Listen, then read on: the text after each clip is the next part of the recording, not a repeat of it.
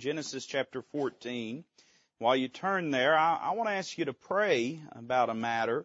Uh, my father is down at UT Hospital right now. He's been having some health issues and uh, some heart issues and everything. So I want you to pray for him. I believe the Lord's got it all under control. We have a faithful God. Amen. And uh, I know we can trust him, but I want you to be praying for him, and uh, we're just asking the Lord to lift him up. And I'll tell you, I expect a lot of amens this morning because y'all ain't going to be out there sucking on that hard candy. Amen. Normally, Dad's walking around with that candy bag, passing out candy to everyone, and uh, he ain't doing that this morning. So I'll be expecting a lot of amens this morning. Genesis chapter number 14, and uh, I want to begin reading at verse number 1. Genesis chapter 14, and we'll begin reading at verse number 1. We'll read down a pretty good piece down to verse number 24. Genesis chapter number 14, verse number 1. The Bible says, And it came to pass in the days of Amraphel, king of Shinar, Arioch, king of Ellasar, Chedorlaomer, king of Elam, and Tidal, king of nations, that these made war with Bera, king of Sodom, and with Birsha, king of Gomorrah, Shinab, king of Admah, and Shemeber, king of Zeboiim, and the king of Bela, which is Zoar. All these were joined together in the vale of Siddim, which is the salt sea. Twelve years they served Chedorlaomer, and in the thirteenth year they rebelled. And in the fourteenth year came Chedorlaomer and the kings that were with him, and smote the Rephaims in Ashtaroth Karnaim, and the Zuzims in Ham, and the Emims in Shaveh Kiriathaim, and the Horites in their Mount Seir unto El Paran, which is by the wilderness. And they returned and came to En-mishpat, which is Kadesh, and smote all the country of the Amalekites, and also the Amorites that dwelt in Hazezon Tamar. And there went out the king of Sodom, and the king of Gomorrah, and the king of Admah, and the king of Zeboiim, and the king of Bela, the same as Zoar, and they joined battle with them in the vale of Siddim, with Chedorlaomer, the king of Elam, and with Tidal, king of nations, and Amraphel, king of Shinar, and Arioch, king of Ellasar, four kings with five. And the vale of Siddim was full of slime pits, and the kings of Sodom and Gomorrah fled and fell there. They that remained fled to the mountain. And they took all the goods of Sodom and Gomorrah and all their victuals and went their way. And they took Lot, Abram's brother's son, who dwelt in Sodom, and his goods, and departed. And there came one that had escaped, and told Abram the Hebrew, for he dwelt in the plain of Mamre the Amorite, brother of Eshcol, and brother of Aner. And these were confederate with Abram. And when Abram heard that his brother was taken captive, he armed his trained servants, born in his own house, 318, and pursued them unto Dan. And he divided himself against them, he and his servants by night, and smote them, and pursued them unto Hobah, which is on the left hand of Damascus. And he brought back all the goods, and also brought again his brother Lot and his goods, and the women also, and the people. And the king of Sodom went out to meet him after his return from the slaughter of Chedorlaomer and of the kings that were with him at the valley of Shaveh, which is the king's dale.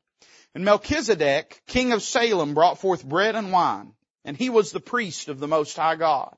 And he blessed him and said, Blessed be Abram of the Most High God, possessor of heaven and earth. Blessed be the Most High God, which hath delivered thine enemies into thy hand, and he gave him tithes of all. And the king of Sodom said unto Abram, Give me the persons, and take the goods to thyself. And Abram said to the king of Sodom, I have lifted up mine hand unto the Lord, the most high God, the possessor of heaven and earth, that I will not take from a thread even to a shoe latchet, and that I will not take anything that is thine, lest thou shouldest say, I have made Abram rich, save only that which the young men have eaten, and the portion of the men which went with me, Aner, Eshcol, and Mamre, let them take their portion. Let's pray together. Father, we love you this morning. I ask that you would move in this service. Lord, we have, we have desperate need of you. Lord, we didn't just want to come and gather and be here and see faces and shake hands. Lord, we came to hear from you. And I pray that you would have perfect liberty to move and to work in this place. Lord, if, if I am the hindrance, break my heart this morning. Lord, I pray the same for each and every person here that you do a work in them that would redound unto eternity. Lord would bring you glory, not just on today, but for ages to come would change lives and would draw us closer unto you. I pray for those that cannot be here today, Those facing health difficulties, those traveling, Lord, be with them and bless them. Lord, I pray most of all for what will take place in this location, that you'd receive glory out of our receptiveness to the Word of God and our obedience to you. Lord, we love you, and we ask all these things in Christ's name. Amen. Genesis chapter number 14 is a sweeping chapter in the Word of God. It is easy sometimes when we read the Bible to miss the full effect of what's being described in a given passage. But we need to understand that this, this chapter of scripture, it literally takes in conflicts, wars, slaughters, deaths, kings and nations, and we can see the hand of God moving in this region of the world in distinct providence and doing also with, at the centerpiece of His providence, this man by the name of Abraham. If you've studied your Bible, you know that this portion of the book of Genesis, it's really not a story about kings, it's really not a story about nations, but it's a story about a man and his family. God using Abraham to be the germ of the plan of God regarding the nation of Israel and the work that God would do throughout the Old Testament. But I'm interested when I read this passage of scripture, not just in understanding it in its context, although that of course is a, a, vital understanding we must have in any passage of scripture. But I want us to apply it to our lives this morning. Because I don't know about you, but when I read this, there's a lot that does not resonate with my everyday life, admittedly so. But there's much more that does speak directly to the situation that you and I are in on this very day. When I read this passage of scripture, there are three things that sort of frame the backdrop of this passage. The first thing that I think frames it is the conflicts of the world. We read, and I've got to just give a thank you to Alexander Skirby for teaching me all those names, amen and uh, because this old hillbilly would never have gotten them even close to right uh, without that help. But when we read about all these kings and all these nations, we're really reading about two alliances that found themselves at odds and that waged war with one another. One is an alliance of four great kings that seem to be the agitators and the and the hostile actors. And then there's a smaller confederacy, though it is of more nations, it is of lesser people. There are five kings that find themselves subject to this greater alliance. We read all those names, Amraphel and Arioch and Chedorlaomer. I, I tell you, any of you young parents looking for good Bible names for your kids, I think that's a good one. Chedorlaomer, amen.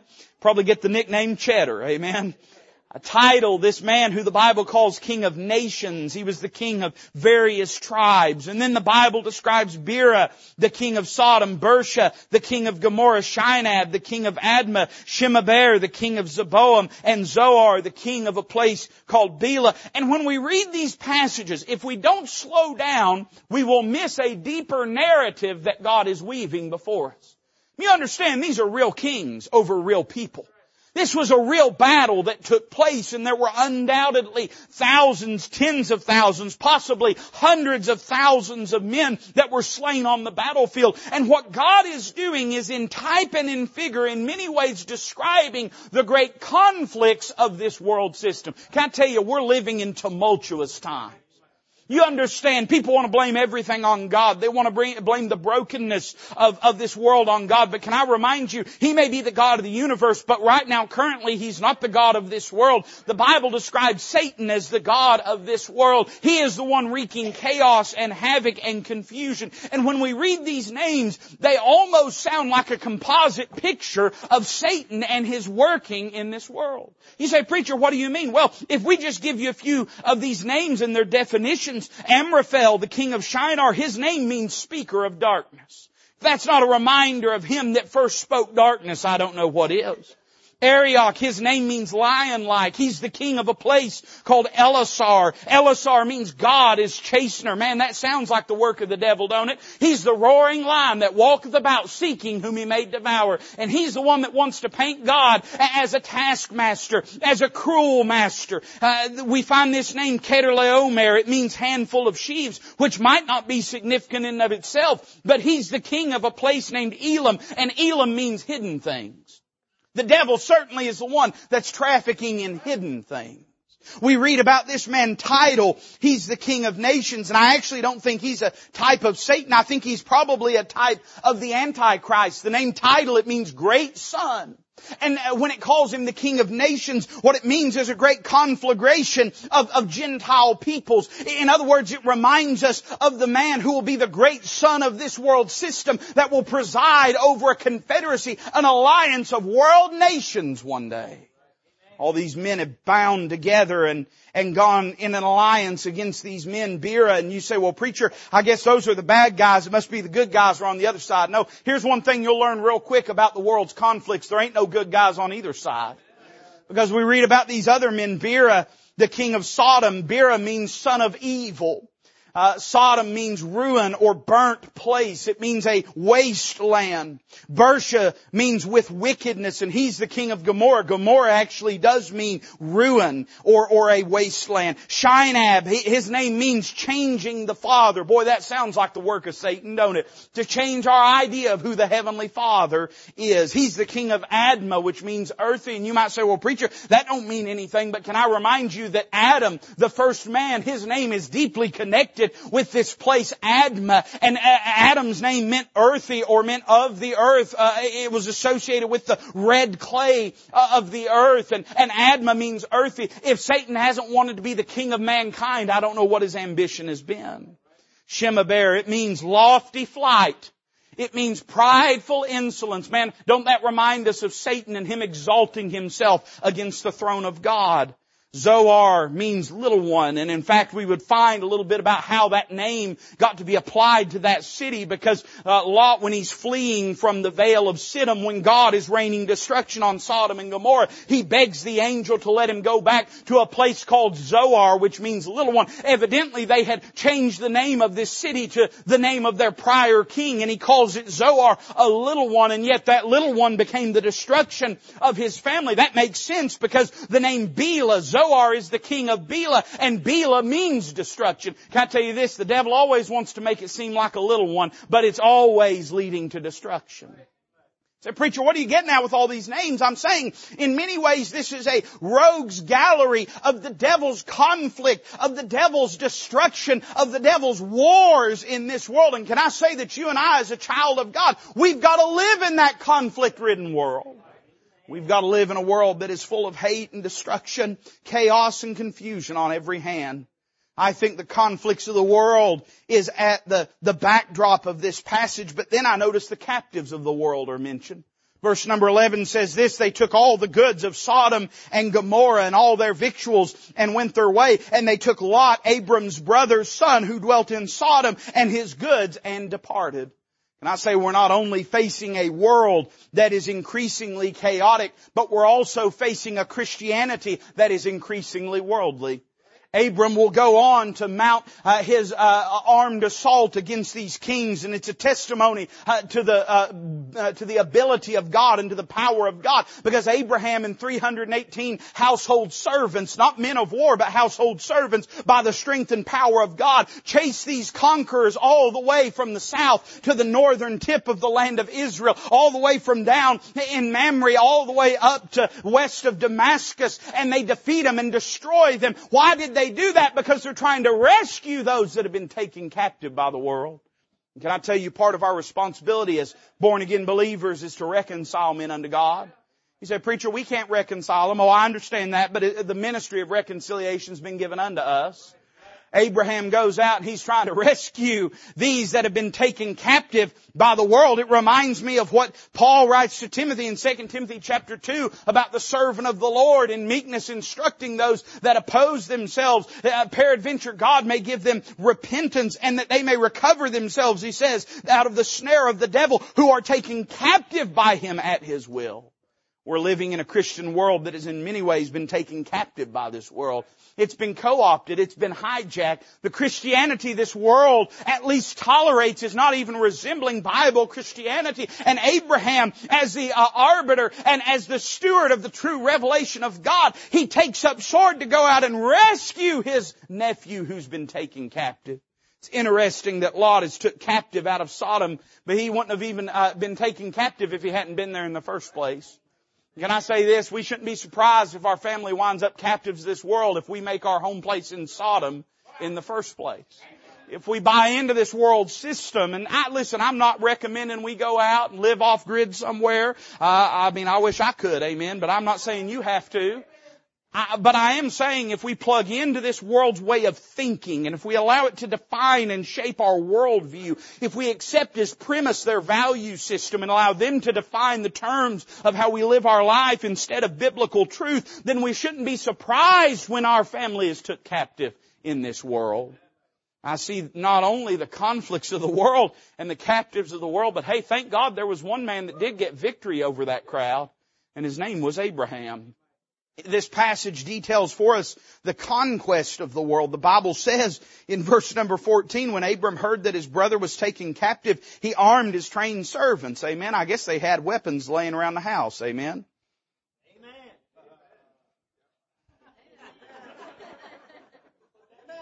You ain't chewing on no candy this morning. I guess he had weapons laying around the house because he armed his trained servants, born in his own house. 318 pursued them unto Dan. Preacher, what is that? That's a militia. And he divided himself against them, he and his servants by night, and smote them and pursued them unto Hobah, which is on the left hand of Damascus. I remember hearing a wise man say that a history book without a map ain't fit to own. Let me tell you, you ought to look at a map sometime and look at how far the distance was.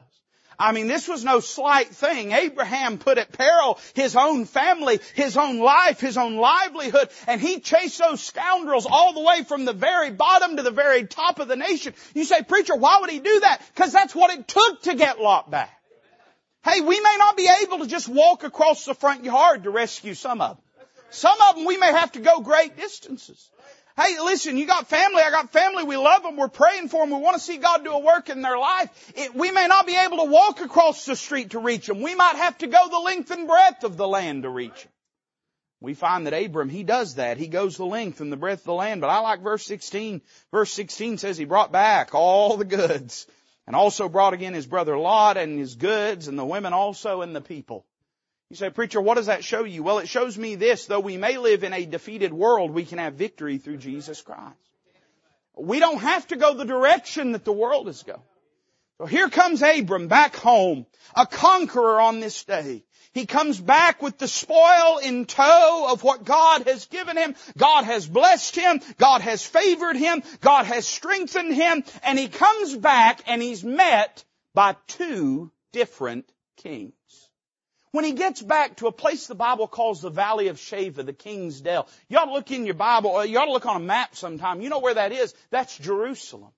When he gets back to Jerusalem and he's traveling south toward the plains of Mamre, out comes two different kings. There's a king that's come from the mountain. His name is Melchizedek. Then there's a king that's come from the slime pits. That's the king of Sodom. And both these kings approach him, and both want tribute from him, and both want the allegiance of him.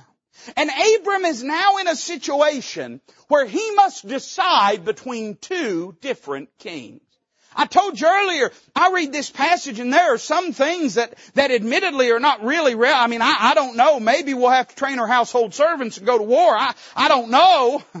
I mean, nothing surprised me anymore, but I, am not really looking to that for instruction. But I do see in a man that has gotten victory over the world, that has defeated the conflicts of the world, at least in his own life and in his own family, that has rescued his brethren. God is blessing him. God is using him. God is doing a work in his life. And now he finds himself standing facing two kings and a decision must be made about which will be the king of his life.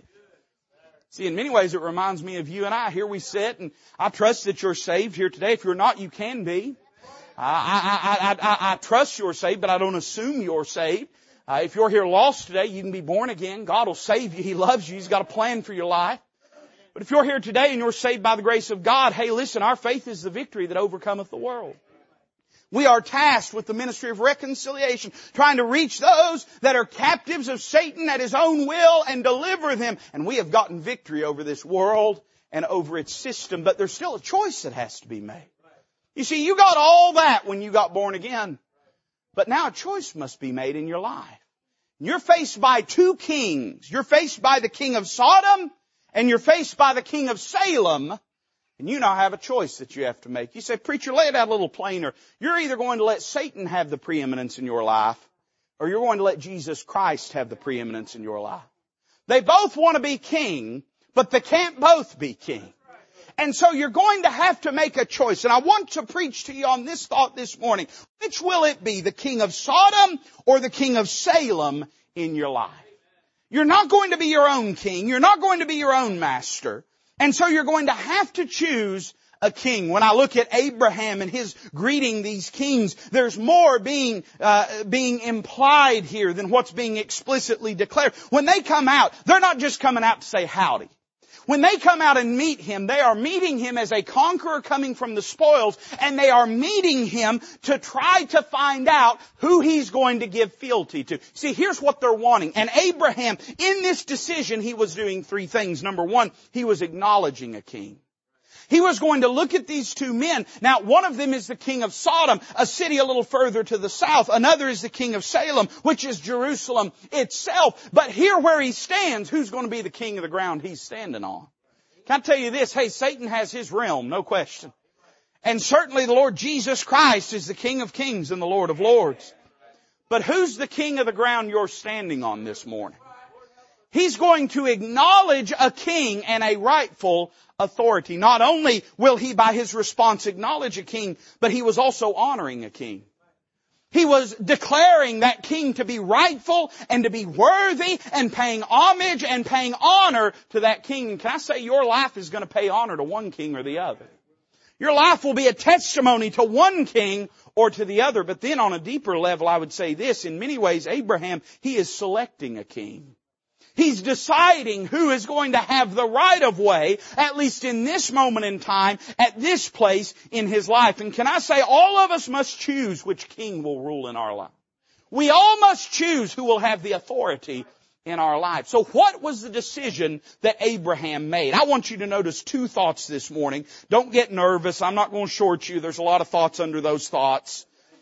But two thoughts this morning in looking at Abraham's behavior and I hope the Lord speaks to your heart. I want you to notice number one, his defiance of the king of Sodom.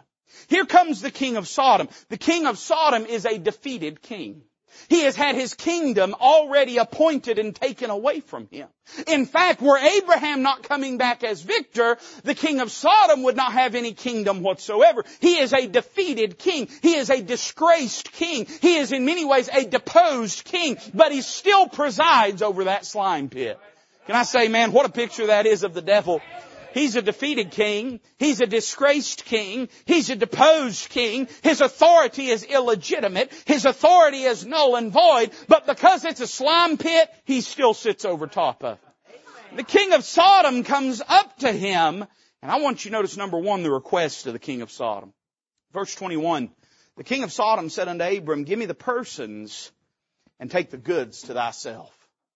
Now that's an interesting statement that the king of Sodom made, and, and I want to be I want to be uh, sincere and and I want to be authentic in our understanding of the Bible here. I I don't think that he's necessarily asking Abram to give up his own trained servants, but what he's doing is it seems gracious on the face of. It. The king of Sodom is going to him and saying, Abraham, you went and rescued all this. We need our wives back. We need our kids back. But all the spoils, you can have all of those. You can take all of those unto yourself. All that matters to me is the people. That's all that I want. On the face of it, it was probably a gracious act by the king of Sodom. He was probably in many ways acknowledging what uh, Abraham had done on that day and acknowledging what Abraham had achieved. But I want you to notice a deeper truth here. Notice what he really was after. Notice number one, he requested the person. It's interesting. You know, Satan, he knows the true value of things. He does not request the riches because the riches don't really mean anything. Instead, what he wants is the people. And it's a reminder to you and I, you know, that's what he's after in our life. You'd be amazed. I mean, some people can be bought cheaply.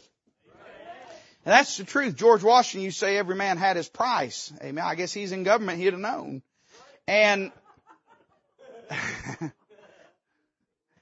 at the end of the day, listen, most people, their price is pretty cheap. Wonder what your family's worth to you wonder what your marriage is worth to you. Is it worth a job? Is it worth a new car? Is it worth a boat? Is it worth a little attention from somebody that don't belong to you and you don't belong to them? Is, is that what your marriage is worth? Wonder what your kids are worth. Are they worth peace and quiet? Just give them whatever they want so that they'll be quiet? Is, are they worth that to you? Are they worth convenience? Are they worth a sense of self-importance? Wonder what your price is. Can I tell you this? Whatever your price is, Satan understands the true value of things and he's likely to pay you anything if he can get what really matters. We're living in a hyperinflationary age, uh, in case you didn't know. If you don't know, I need to borrow some money from you. Amen. We're living in a hyperinflationary age, and I, I always try to remind myself and others in this day, money, money is a fungible thing. I mean, money has, money is weird. It, it, it has a value, I guess, because they say it does. But it was interesting. The other day, uh, one of the uh, not the chairman of the Fed, but one of the one of the whatever they call them, the governors of the Feds or whatever, you know, one of these, these people that decide how your life goes and mine. They were interviewing this guy, and this a few months ago, but he made an interesting statement. He was talking about the Federal Reserve, and he was talking about tightening and loosening and interest rates and things we are not expected to be able to understand. And but he made this statement. He said the Fed has unlimited money. That's how he said it. They were talking about how much money the Fed was printing and whether the Fed could, could loosen or tighten or what they were doing. And, and he let slip something that everybody in Washington knows, but they don't want you knowing, which is that in their mind they have unlimited money. He said, we can just keep printing it. We actually have unlimited money. You know what that means? That means nobody's really got money. You know, unlimited something ain't worth nothing, right? And it's interesting to me that people would sell such precious and eternal things as their marriage, their family, their kids, their testimony for something as common as money. Something that is, if you really talk to the people pulling the levers of power in this world, they see it as so cheap that it's something they don't even reckon in their plans. Wonder what your price is. Can I tell you this? Satan is apt to pay you any price because he understands his currency is fiat in the first place. It's not real. It's phony. It has no value. It has no substance. You know why Abraham refused the king of Sodom's offer? Because he understood what true values were. We need a revival of biblical values in our culture. We need a revival of biblical values amongst Christians. To begin to value things in a biblical manner and recognize he requested the persons. Why? Because the persons were what were irreplaceable. He was saying, I can dig more gold, I can dig more gems, I can rob more money, but I can't get the people. I want those more than anything else. And can I say the most precious thing that you have in your life outside of your salvation and relationship with the Lord is the people that God has blessed you with a sphere of influence over. He wanted the, the people, but really what did he want in wanting the people? I understand what he wanted to himself, but why did Abraham refuse him? What was he asking? Well, Abraham would go on to refuse him, and this is what he would say. Abram said to the king of Sodom, I have lifted up mine hand unto the Lord, the most high God, the possessor of heaven and earth, that I will not take from a thread even to a shoe latchet, and that I will not take anything that is thine. Now, I don't know if the king of Sodom was aware of this oath or this pledge, but I know that Abraham was. And had Abraham taken the offer of the king of Sodom, he would have not just been forfeiting the persons, he would have been forfeiting his principles. You know, one of the things that men that are in power in this world do is they try to get people to do things so depraved, so wicked, so evil, and get proof on them because once you've done that and a person has sold their principles, you are able to control them and make them do anything that you want to make them do there's a, it's a true one. There's a lot of, there's a lot of the things in this world that, that just get hinted at that if you really want to know what they're all about, they're really about that ability to control people. They're really about that ability to control people. I mean, listen, people don't have to go to an island into the Caribbean to satisfy their depraved lusts.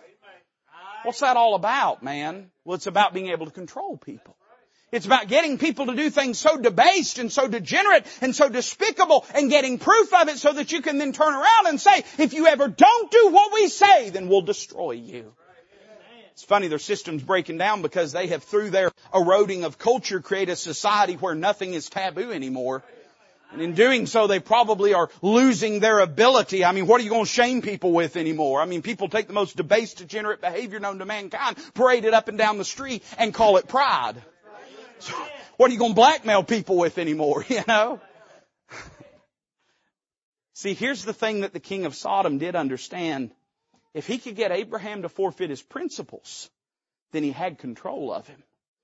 Can I tell you, one of the things that Satan does in trying to drag you to the depths of dregs of sin in your actions and in your behavior is to cause you to have such a low opinion of yourself from a biblical perspective that you no longer value the things in your life that God values in you. You forfeit your principles, you'll forfeit everything else. I see his request, but then I want you to notice not only the request of the king of Sodom, I like the refusal of the king of Sodom. I like how Abraham answers him. Abraham said to the king of Sodom, I have lifted up mine hand unto the Lord. Now what does that mean? He's saying, I've made a pledge to the Lord. I've made an oath to the Lord. I've made a promise to the Lord. And more than the persons, more than the prosperity, more than the loot, more than the spoils, more than the riches, more than my testimony, my promise to God is preeminent. I must keep that promise to God. Notice the basis of his refusal. It's really sort of summarized in three things. The first is his pledge to God. I have lifted up mine hand unto the Lord. You know, when you got born again, you lift up your hand unto the Lord. What you did is you said, now Lord, I can't save myself, I need you. The Bible describes God in His saving grace as extending a hand out to mankind in the mire and clay of sin, in the brokenness and in the depravity of their lost condition. And you got born again because you reached up and you took that hand and you pledged unto God who you were and who you would be. You said, Lord, I can't save me, but you can. I'll give you all of who I am if you'll give me who you are. You lift up your hand to Him. Why then should the king of Sodom have any claim on you? Why then should the king of Gomorrah have any claim over you? Why should the kings of the slime pits of this world have authority in your life? They're not the ones that rescued you. They're not the ones that saved you. They didn't buy you. They didn't bless you. Uh, they didn't redeem you. You lift up your hand to God in heaven, and that ought to mean something. The first basis of it was his pledge to God. The second was the person of God. He says this, I've lifted up mine hand unto the Lord, unto Jehovah, the Most High God. In other words, he was saying, I cannot yield to your authority because I've already yielded to his authority. We find this in the life of the apostle Paul. Paul stood before kings and Caesars. You understand that? This little broken, bent, blind apostle would find himself standing before Nero himself one day and refusing to bow before him. He had bowed his knees to the Father of heaven and so he would bow to no other. He had placed himself under subjection to the God of glory. And who then could co-opt that authority out of his life.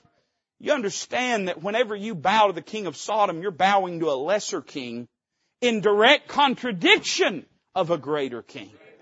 Abram said, I can't bow to you, for I've already bowed to the Most High God. His pledge to God, the person of God, but then the possessions of God. I like how he says it. I, I like the way Abraham thinks. He says, I, I, I have lifted up mine hand unto the Lord, unto Jehovah, the Most High God. And don't you understand, King of Sodom, who he is? You want me to take the spoils of this battle? The, the, the God that I serve is the possessor of heaven and earth. He said, there's nothing you can bribe me with. I'm too blessed. God's been too good to me. And anything that I need, He's got. anything you need, He's got. I know you might feel like there's times you need things that you don't get things. But if you really need things, you'll get things because your Heavenly Father has got things. And anything you need, He's got. Anything that you desire, He's capable of. And because of that, why would you bow to the King of Sodom when the King of your soul already owns all things?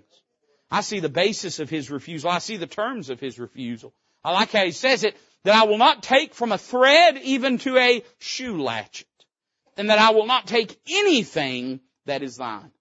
I would imagine the king of Sodom probably, when he heard Abraham say this, he probably thought, oh, well, he's offended. I've, I've, not offered him enough. I mean, I'm just offering him the spoils of war. Maybe I should offer more. And Abraham says, no, no, no, no, no. There's nothing you could give me that would be worth more to me than my principles. I don't have a price. There's nothing you could give me. I find it interesting. You know, most people's compromises in life don't take place over the big things. Listen, it's not, it's not the chariots full of gold. It's not the boats full of silver. It's those threads and those shoe latchets. Moment by moment, compromise by compromise, that we sell away our allegiance and fealty to the Lord. But he said, I, I, I'm sorry, there's nothing you can give me. He says this in spite of the size of it. There's nothing you can give me. From a thread to a shoe latchet. I've had some shoe latchets that were just threads, amen. But he said, it don't matter. It's interesting. He didn't say, neither a kingdom nor a nation. But he says a thread or a shoe latch. He's saying it's not that I am too prideful. It's that there's nothing that I want that belongs to you. He says, I won't take it in spite of the size, but he says, I won't take it in light of the source. He says, I don't want anything that's yours.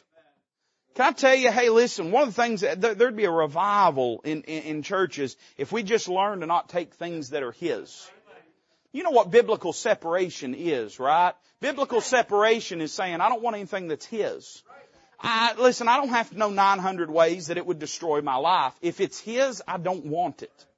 Uh, there's a lot of what is, is corroding our church is this obsession with the trinkets of the King of Sodom.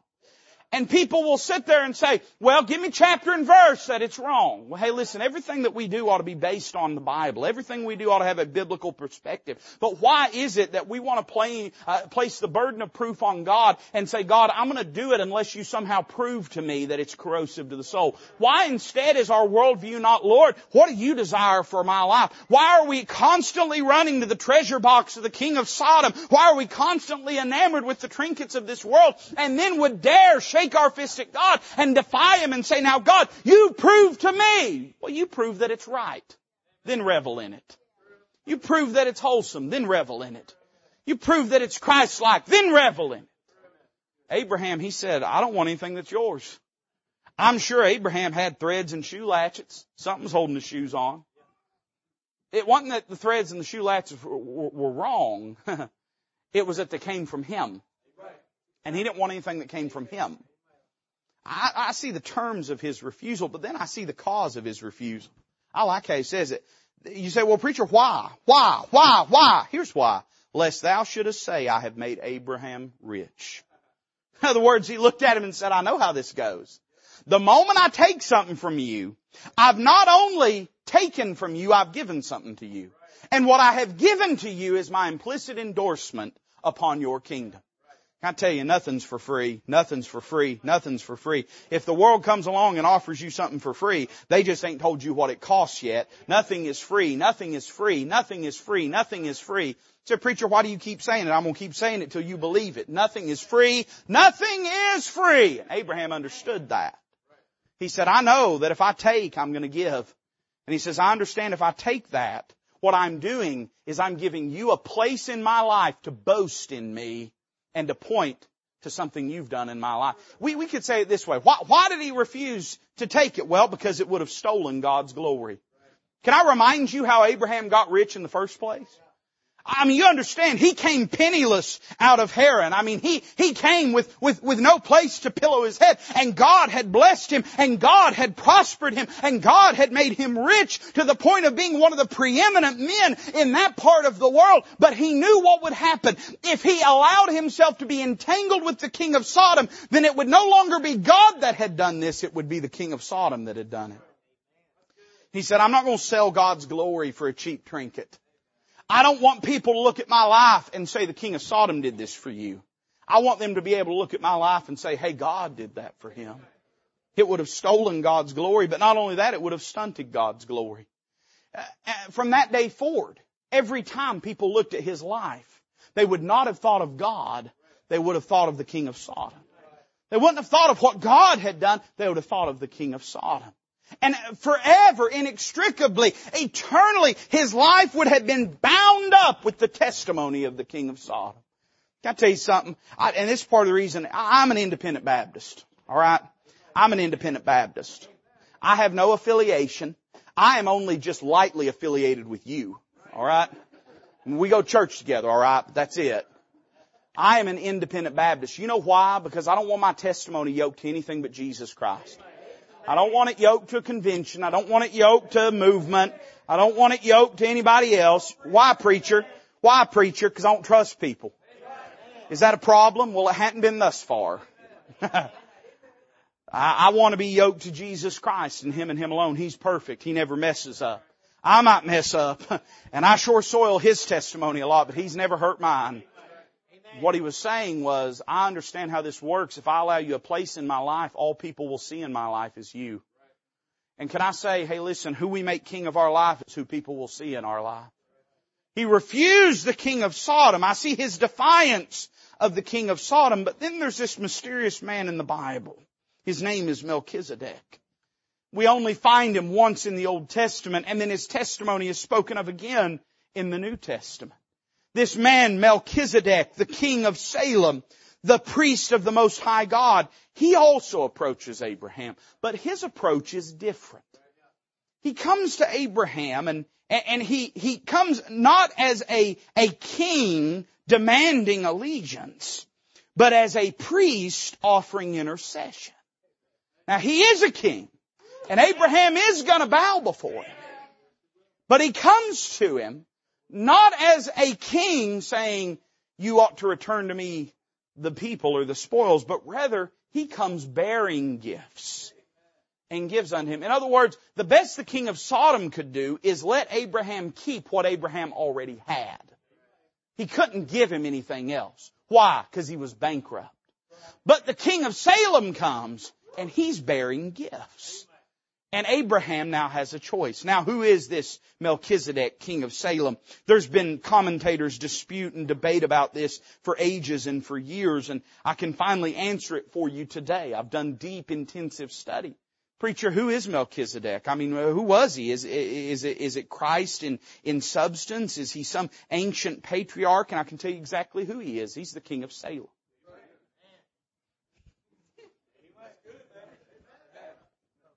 I can make, I, I can make two statements about the identity of Melchizedek. One is scriptural and the other is personal and conjecture. One, I can say this, he is not Christ. He is a type of Christ. Because the book of Hebrews says he is made like unto the Son of God. He was not Christ. He was not a theophany. He was an Old Testament character and figure. If you want my personal opinion about who I think it is, I, I think it's likely that it was Shem, the son of Noah. You can disagree with that, and that's fine. Everybody's entitled to be wrong, but I, I think it was probably Shem. I can give you reasons for that. Listen to how he's described in Hebrews chapter 7. Verse number one says this, for this Melchizedek, king of Salem, priest of the Most High God, who met Abraham returning from the slaughter of the kings and blessed him, to whom Abraham also gave a tenth part of all, first being by interpretation king of righteousness. That's what his name literally means. It means king of righteousness. And after that also king of Salem. Why? Because he was king of the Jerusalem region, which is king of peace. Jerusalem means founded in peace. And, and he was the king of peace. And the Bible says this, without father, without mother, without descent, having neither beginning of days nor end of life, but made like unto the Son of God, abideth a priest continually. I have two main reasons I think it was probably Shem. One is because they're still living in the age of the patriarchal priesthood when the oldest individual living in a family would be the priest for that family. We find that pattern all the way through the Old Testament, but you can look as a simple example at Job, who daily offered sacrifices for his children. And if you study the chronology, it is likely that Shem would have still been living at this time and would have been living in this region, and so it's likely. Also something interesting, if a person was describing this individual and you describe someone as neither having beginning of days, wonder how they reckon time right after the flood. They probably said it's been a week since the flood. It's been a month since the flood. It's been a decade since the flood. You know who Shem was? He was a man from the other side of the flood. He was there before time began to that region and to that place. That's why I think it's Him. You can disagree. Here's one thing we know for certain. Though he is not Jesus Christ, he is a type of Jesus Christ. He is a picture of Christ, the King of glory, the Lord of lords, the King of kings. And now this king comes out to Abraham, and Abraham, though he had balked at the king of Sodom, he bows before the king of Salem. Can I tell you one of the greatest things you'll ever do in your life is bow before the king of Salem. One of the best things you'll ever do is bow to the Lord Jesus Christ. Now, I had somebody ask me the other day about, about Lordship salvation. That's always a weird question to me. I mean, He is Lord. There's no question about that. I don't think sinners come to bargain with Him. I think they come broken to Him. Uh, but I also don't know or believe that, that a person when they come to Jesus Christ understands the full depth of, of what they're getting in believing on the Lord. And, and I don't certainly think that a person has to come and confess every sin that they've ever committed or make God a bunch of empty promises they're going to break anyway in order to be saved. You say, preacher, what does that make you? Well, it doesn't make me easy believism. It doesn't make me Lord. I don't know. I, I guess it makes me weird. I'm a Bible believer. That's weird. But here's what I do know and here's what I do understand. That there's a great many people that they've bowed before Him in salvation, but they've never bowed before Him in submission. He's their Savior. He saved them. He loves them. He's the Savior of the body. But he has, they have never really made Him King in their life. And can I say the greatest thing you'll ever do in your life is when you crown Him King? When you crown Him King. Notice three things about this interaction. Notice the titles that were given this King. The Bible calls him three things. I just want to brag on the Lord and talk about how good he is. I would say this, number one, he's the perfect king. Melchizedek, king of righteousness. Now, that's not to imply that Melchizedek lived a sinless life. I don't believe he did because he wasn't the Lord Jesus Christ. And Christ is the only perfect man ever to walk the earth. But his very title and his very name bespeaks the idea that amongst his peers he was the most righteous one. And can I say this? The Lord Jesus Christ, He's the perfect King. He's not a perverted king. He's not a polluted king. He's not an inept king. He's not an incompetent king. He is a perfect king. So understand that, listen, bowing before Him is going to mean yielding your life to a way of righteousness. You see, you've not really bowed to Him if you've not yielded your life to, to the way of righteousness. You may be saved. You may be on your way to heaven. You may be born again. Praise the Lord. No man's righteous without first being born again. But I know a whole heaping mess of Christians born again, truly bona fide, indwelt by the Spirit of God that are as filthy and wicked as a person could be. You said, preacher, what happened? Well, they've never, they've never bowed to the King of righteousness and allowed Him to be King in their life. He's, He's the perfect King. Not only that, He's the priestly King. It's interesting in the Old Testament, it was forbidden for a man to be both priest and king. One of the ways that God maintained that boundary is that the priesthood was, was the uh, purview of the Levites, the, the Levitical tribe, the descendants of Levi, the son of Jacob. And, and the kingly tribe from which the kings came were the descendants of, of Judah, the son of Jacob, or the tribe of Judah. And so never were those two uh, to cross paths. That's why God smote Uzziah with leprosy when he is the king, when went into the temple to try to offer and, and function in the office of the priesthood. Because it was forbidden of God. Lest those two various vocations be polluted. But can I say also because none could ever fit the perfect type, none could ever perfectly present the priest king that God now has crowned. You see, he is prophet. Yes, indeed, but he is not just prophet, he is priest and he is king. He is the king that can condemn you, but instead intercedes for you. He is the sword that can slay you, but instead he's the censer that atones for you. He is the priestly king. I'm glad when I come and bow before him, I'm not bowing to have my head lopped off. I'm bowing to have my head lifted up. I'm not coming before him to be, to be slain and to be condemned and to be judged, but I'm coming before him that I might have intercession made with my God. He's the priestly king and then he's the peaceful king. He's the king of Salem. The king of peace. Can I tell you this? You're never going to have peace till you make him king in your life. You say, preacher, I can't have peace. Haven't you seen the world? Well, did you see it in Abraham's day? And yet Abraham bowed before the king of peace. I know what it looked like in the Vale of Siddim. I know what it looked like on the war trail from, from, from down at the Salt Sea all the way up to Hobah and Damascus. But up on the hill in Jerusalem, everything was peaceful. Why? Because the King of Peace was reigning there. Can I say this world has its conflicts and chaos and confusion. And until the King of Glory reigns in His kingdom in this world, it will always be that way. But that doesn't mean you can't have peace. Hey, let the peace of God reign in your hearts. Bow before the King of peace. I see the titles that were given him. I see the testimony that was given him. You say, preacher, what testimony? Well, notice the testimony of his provisions. The Bible says Melchizedek, king of Salem, brought forth bread and wine. What does that remind us of? We just last Sunday night, we, we had the Lord's Supper. The Lord, before He was crucified, instituted the Lord's Supper, not as a sacrament, not as a ritual, not as a rite, but as an ordinance. For those that knew the Lord, that they might remember His death till He come. And in that ordinance, the bread is a picture of His broken body. And the grape juice is a picture of His shed blood for us. One commentator said this is the first Lord's Supper that ever took place when Melchizedek brought bread and wine. It's a picture of the gifts that the priest comes bearing. The broken body, the shed blood, and whenever he comes to Abraham, it's not to take, it's to give to him. Can I tell you this? No king's ever loved you like the Lord Jesus Christ. There's the testimony of his provision. There's the testimony of his priesthood. He was the priest of the Most High God. He was a king that could get you to God. He was a king that could facilitate your relationship with God. And can I tell you, if you really want to have your relationship with God in a right condition, you're going to have to bow before Him that is the priest king if you're going to have a right relationship. You're going to have to subject yourself unto His authority. And then I see the testimony of His proclamation. The Bible says this, He blessed him. He didn't take, He blessed him and said, Blessed be Abram of the Most High God, possessor of heaven and earth. And blessed be the Most High God, which hath delivered thine enemies into thy hand.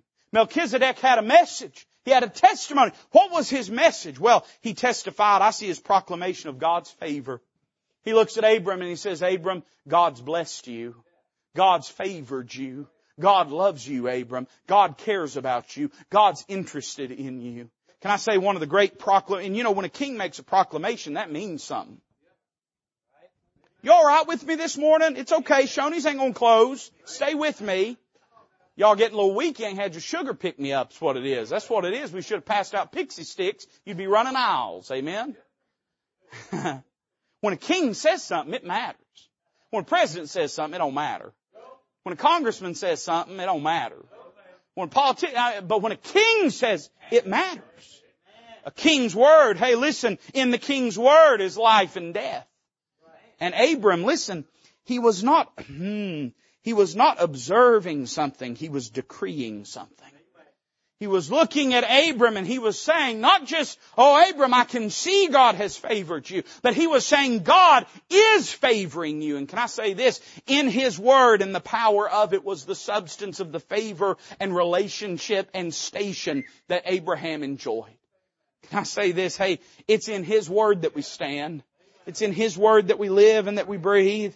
And part of, part of the blessed thing about bowing the knee and getting in the King's book, that's what this King James Bible is. It's the King's book. It ain't, not, not, not of King James, but of King Jesus. It's the King's book. And when you get in this book and read the King's decrees, you get a better, clearer understanding of the station that you have in life Uh, of the office that you hold in life and of the blessing of God in your life. I see his proclamation of God's favor, but then I see his proclamation of God's faithfulness. He says this, and blessed be the most high God which hath delivered thine enemies into thy hand. Abraham, you stand here today because the God that I am the priest of has blessed you and has kept you and has strengthened you and he has been faithful to you, Abraham. Uh, two things you'll learn when you get in this book. You'll learn, uh, you'll learn about how God sees you and you'll learn about how faithful God is. I see the testimony that was given him, but then I notice in closing the tithes that were given him. The Bible says this, and he gave him tithes of all. I've heard people say before, tithing is not uh, a New Testament principle. And I, I agree with that to a certain degree. In the New Testament, we, we don't find that we weigh out, you know, with, with balances a tenth. And, and I think if you're giving in that manner, I think you're missing the purpose of giving. Tithing may not be a New Testament principle, but it is an old, Old Testament principle. it is a pre-Sinai principle. Because before Levitical tithing was ever instituted, Abraham first gave a tithe of all unto Melchizedek tells me this, no matter what the law says about tithing, God still owns everything that I am and everything that I have and is worthy of it. And so I, I shouldn't have to be told to give a tenth. In fact, I shouldn't be limited at the tenth that I might want to give But instead I should just say, Lord, it's all yours. You tell me how you want me to use it for your glory and honor. And the Bible says he came and he gave tithes of all. What was he doing? Well, notice he was honoring him. That's what the book of Hebrews says. It says in verse number four, Hebrews chapter seven, consider how great this man was unto whom even the patriarch Abraham gave the tenth of his spoils. He was honoring Melchizedek. He was, he was owning him as king and he was saying, you see, a tenth was the tribute that would be paid to a king. Why do we give unto the Lord? Because he's king. And he was paying tribute unto the king that he had chosen. The king of Sodom wanted to give him something. He said, I don't even want what you have to give me, but I will gladly give a king's tribute unto the rightful king. Notice what he did, two things. Number one, he honored him with his substance. He honored him with what he had. Now this is interesting to me. The Bible says that, that Abraham gave him tithes of all, a tenth of everything. Now what is a tenth of all? A tenth of all would be of the spoils that he had taken. But now I want to remind you that Abraham took no spoils from this conquest. The king of Sodom tried to get him to. Abraham went up and he reclaimed goods that were not his in the first place. And the king of Sodom said, well, they're yours now. I mean, ancient rights of combat. You took it. You keep it. And Abraham said, I don't want it because it came from you. You take everything that is yours back with you. So where did he give from? He gave from his own pocketbook. He gave from his own purse. Abraham did not give from the spoils of war. Abraham had taken none. This was of his own. And you know, why would he do that? And David makes an interesting statement uh, in 2 Samuel when he's buying the threshing floor of Orna.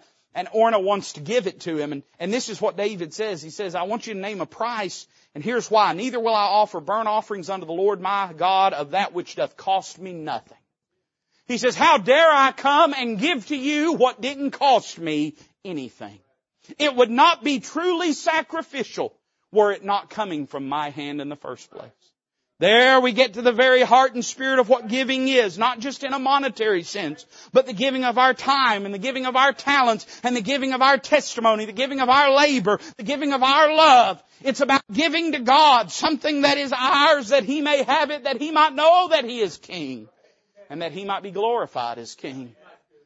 Hey listen, we ain't giving if it ain't costing. And I don't just mean in the financial sense. Hey, you say, well, preacher, you know, I try to go to church occasionally when it's convenient. Uh, you might as well not even give it if you only give it when it's convenient. Because you're not really giving if you're only giving when it's convenient. Give God your table scraps, your pocket change, your leftover, your, your, your crack of the couch change that your kid dug out. Hey, listen. And, and you say, preacher, you're, you're getting it given. You're getting it money. Well, number one, uh, you know, God has a, a, a right and authority over your money. But I'm talking about in a spiritual sense. Talking about in people giving their lives, they generally give the leftovers of it to God. Well, if I have time, well, hey, listen, He's the God of all time. Well, if I have energy, well, He's the one that gave you energy. Well, you know, if, if I take a notion to, the only reason you have the sentience to take a notion is God's blessed you to. And the fact is, everything of our life, our pocketbook, yes, but beyond that, all of who and what we are, we ought to honor Him with. He honored him with his substance, but then notice finally he honored him with his subjection.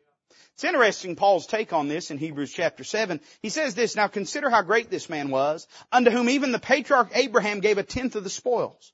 And verily they that are the sons of Levi, that's the priests, who receive the office of the priesthood have a commandment to take tithes of the people according to the law, that is of their brethren, though they come out of the loins of Abraham. But he whose descent is not counted from them received tithes of Abraham and blessed him that had the promises. And without contradiction, the less is blessed of the better. He'll go on to say, don't you understand that the priesthood of Melchizedek, after whose order Christ was made a priest, is preeminent to the Levitical priesthood because Levi in the loins of Abraham paid honor and homage to the priesthood of Melchizedek when his uh, granddaddy Abraham paid tithes unto Melchizedek. In other words, it's saying that by this very action, Abraham was not just subjecting himself but in fact all of his descendants under the authority of the king of Salem. This is an aside. You still with me this morning? This is an aside, but can I say this? Hey daddies, when you bow, you're bowing your children as well. Mamas, when you bow, you're bowing your children as well. Granddaddies, when you bow before him, you're bowing your grandchildren as well. The preacher, why is it so important? Why is it so all fire necessary that I bow? Because you're bowing more than just you. You're bowing those under subjection to you. And Abraham, he didn't just honor him with his substance, he honored him with his subjection. When he bowed the knee, he was saying, I need you. When he bowed the knee, he was saying, you're greater than me.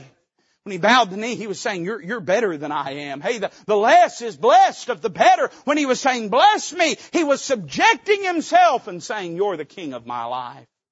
Can I say in your life and in mine this morning, what a lot of us need, what a lot of us need, we don't need a word of faith. We don't need a prayer answered. We don't need a blessing bestowed. What a lot of us need is to bow the knee. A lot of us need to, hey, how long halt you betwixt two opinions? If God, hey, if the Lord be God, then serve Him. If Baal be God, then serve Him. Why are we, why are we, uh, middling, uh, in the middle of all this? Why don't we instead just go ahead and bow the knee before Him today? You say, preacher, I won't bow before anybody. You will and you have. So why don't you bow not before the King of Sodom today, but bow before the King of Salem. Bow before the Lord of glory. Bow before the Lord Jesus today. Let's bow together with our heads bowed and our eyes closed. The musician's going to come play. I want to give you an opportunity to bow the heart and the head before Him. Let Him be Lord of your life. Let Him be Lord of your life. Let, let Him have the authority. Let Him have the governance. Let Him have His will and His way. Preacher, why should I? Because He is King. He is King. It's the most irrational thing in the world for the creature to rebel against the Creator, for the subject to defy the King. Why don't you just bow before Him today and let Him have His will and way in your life? Father, bless this invitation. May it magnify the Lord Jesus. We ask it in His name.